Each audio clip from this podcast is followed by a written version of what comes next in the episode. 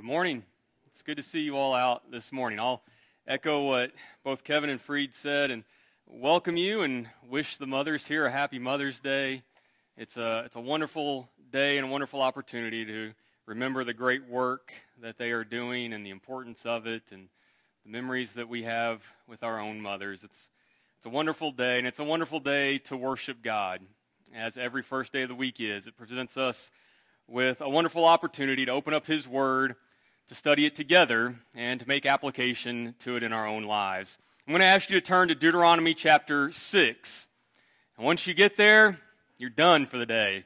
You're not going to have to turn anywhere else. Deuteronomy chapter 6 is where we're going to spend the entirety of our lesson this morning. We're going to read verses 10 through 15 together here in just a moment. We actually discussed a portion of this passage in the high school class recently, and it really struck me with the importance of the reminder that God gives the people of Israel at this point in time as He is preparing them for what He knows will be a difficult thing to remember as time passes. And so, as you'll see on the screen behind me, I have titled the lesson this morning A Reminder of Our Spiritual, spiritual Heritage. I know there's a Bible class curriculum with a similar name, it has nothing to do with that.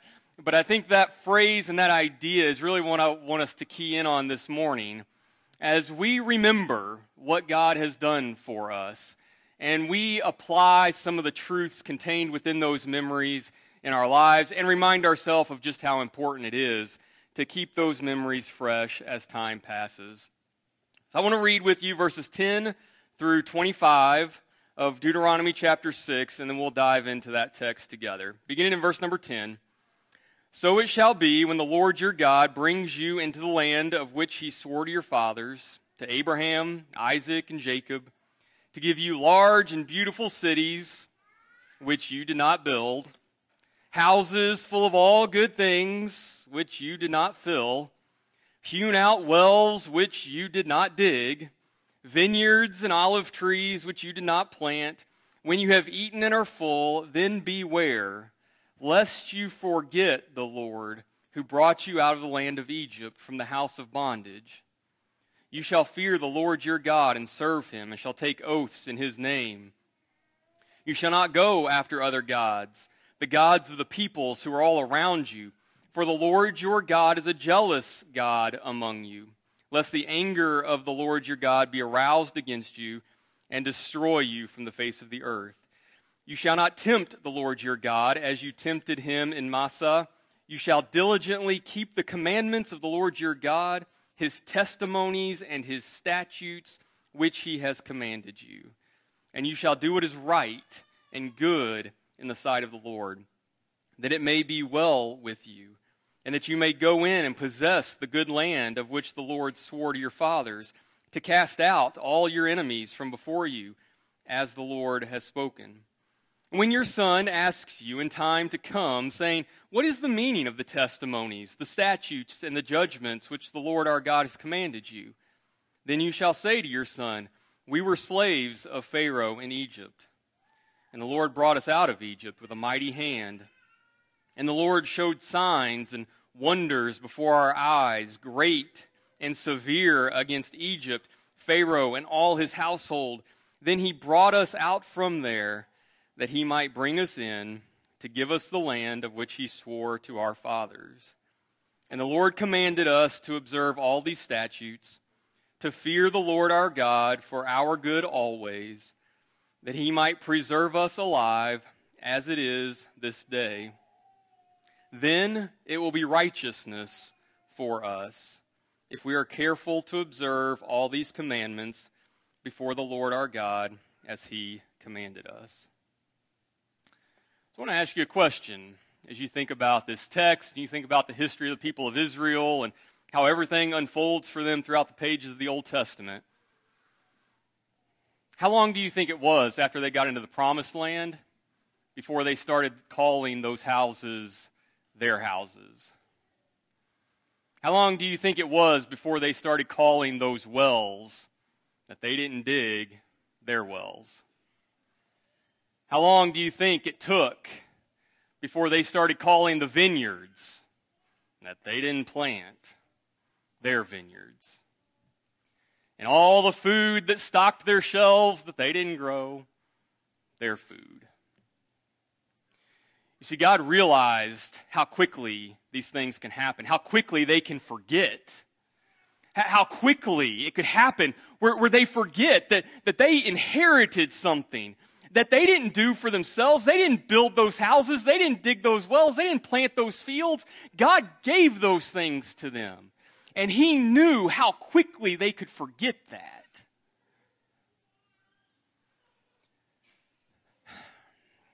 I, I wonder sometimes how quickly we forget too. When we start calling the church our church, we start calling our homes our homes, and our families my family, and the money that I have my money. Now, listen, there, I'm not suggesting that inherently there's anything wrong with the use of those pronouns. Please don't misunderstand me. But I think there is great value and importance in verbally reminding ourselves of what God has done for us and what God has entrusted to us and what God has given to us. This practice of, of reminding ourselves of that serves as a useful tool to, to guard against disobedience, to guard against pride, to guard against an overinflation of self sufficiency, all of these things which are incredibly dangerous but incredibly easy for us to fall into. Verbally reminding ourselves of those things is incredibly important and can safeguard us from some of those pitfalls that God was trying to protect the people of Israel from as well. And so, just like it was important for them to be reminded of their spiritual heritage, to be reminded of where all of their blessings came from, it's important for us to remind ourselves of that as well. And in doing so, it serves to humble us, to remind us not only where all good things come from, but to remind us of just where we stand in position to God. It humbles us while elevating God and giving him glory and praise and honor for what he has done for us. And so that's what I want us to do together this morning. I want us to remind one another of where we have come from, of what God has done for us, and to remember all that he has given us. One of the biggest dangers, one of the biggest dangers God saw for the people of Israel was that they were going to forget where they had come from. That's why so frequently, so frequently, God reminds them of the bondage that He brought them out of, of the slavery that He removed them from.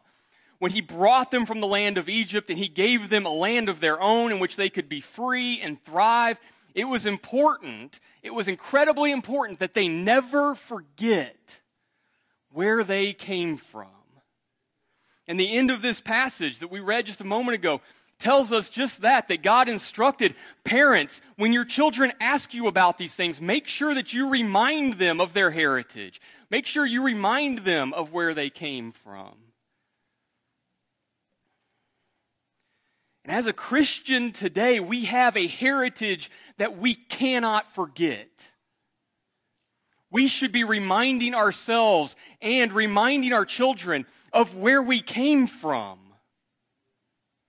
of who we were and of what God has done for us. We all have a story, and it's an important one, and it needs to be told, and it needs to be remembered. I remember years and years and years ago, I was probably middle school, maybe high school at the oldest. We went to camp one summer and we learned a song called Remember Who You Are.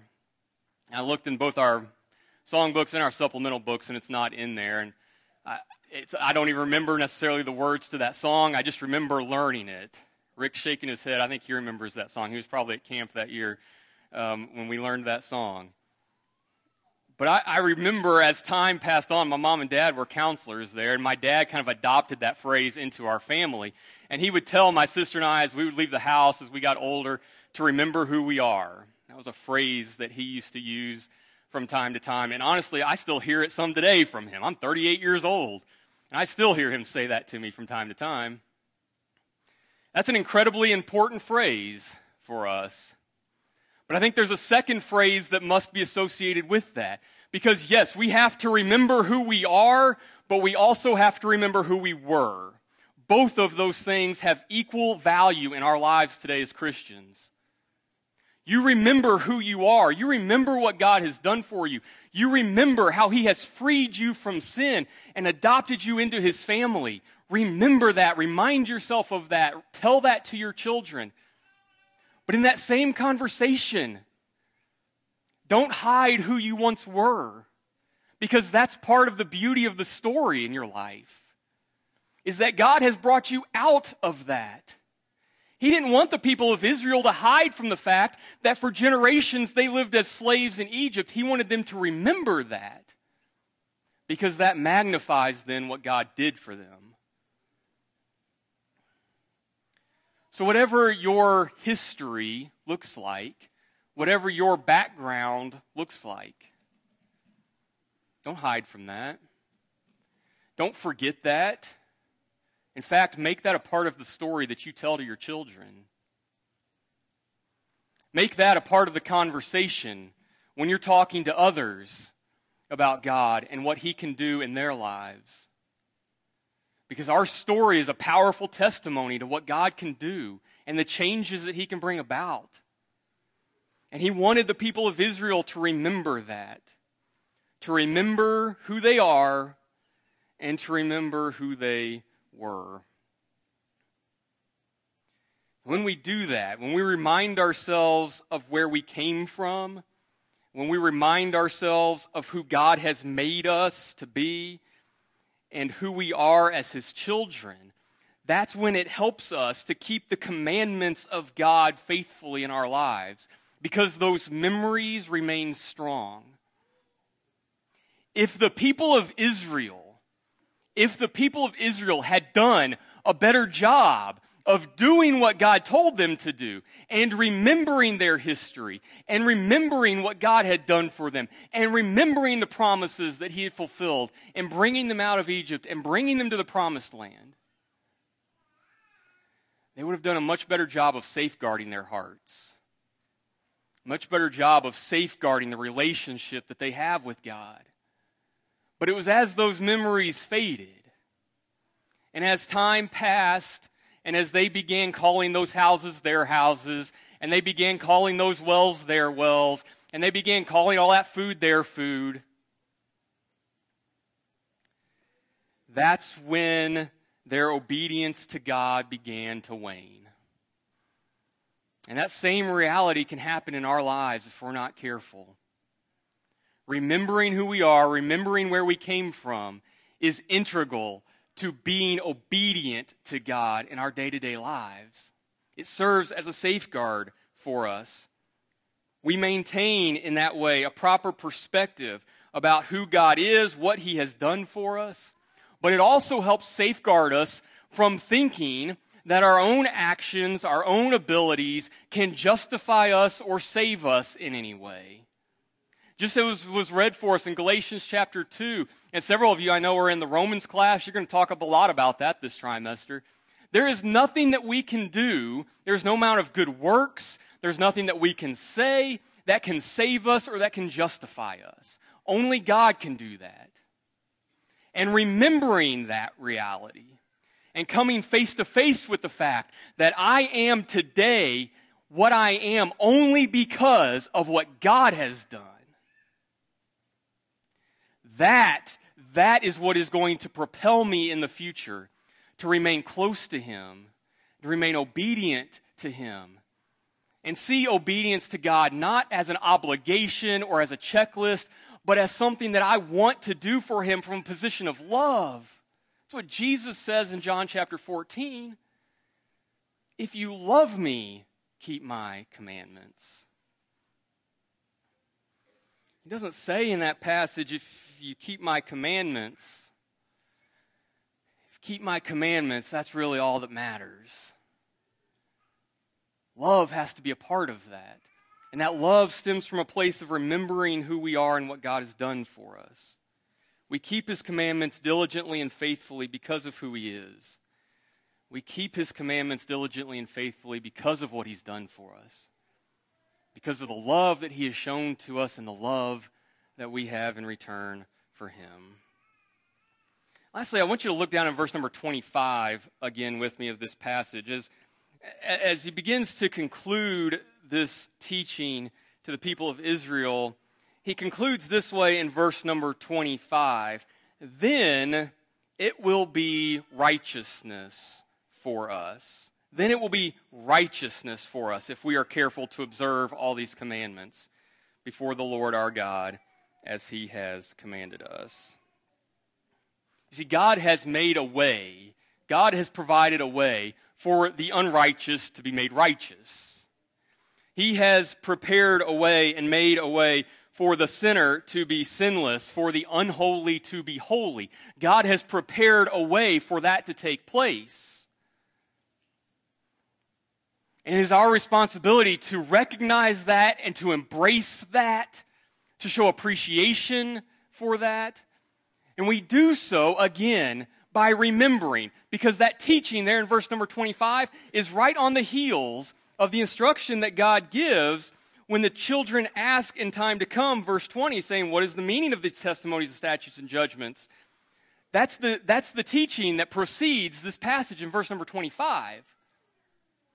If you, if you recognize what God has done for you, if you recognize the change that He has brought about in your life, then you will embrace the fact that then it will be righteousness for us.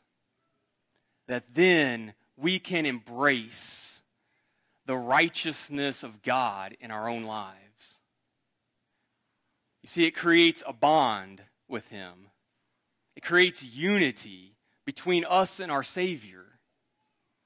To take a, take a step back and see the big picture of all that He has done in our lives, all that He's done in the lives of our parents or our grandparents, whatever your own heritage and your own story looks like. What has God done that has led you to where you are today? And a recognition of that will open the doors to this beautiful picture of God making you righteous in his image. That's what he wanted to do for the people of Israel. It was his righteousness that could make them righteous. And just as with the people of Israel, he wants us to proclaim that. He wants us to talk about that. Talk to your children about being made righteous in the image of God. We're not doing that in any self righteous manner. We're not doing that to shine a spotlight on what we have done. We are doing that to shine a spotlight on what God has done. It is through His grace that I have been made righteous. It is through His grace that I have been made holy. and we can tell our stories and we can embrace the good and the bad contained within those stories that has led us to where we are today as children of His, serving Him in love, serving Him fully, and teaching and preparing the next generation to do the very same thing. I am not who I once was, and I praise God for that but I never want to forget who I was. And I never want my children to forget who they were. And I want my children to know who I was so that they can see the beautiful picture of God's grace unfold in my life. And they can see what He has done for me, for our family, and what he can do for generations to come. Unfortunately, for the people of Israel, as we read the rest of their story throughout the pages of the Old Testament, they forgot this admonition that God had provided to them. We're even told that there was a generation that rose up that didn't know God at all after Joshua and his generation had passed away.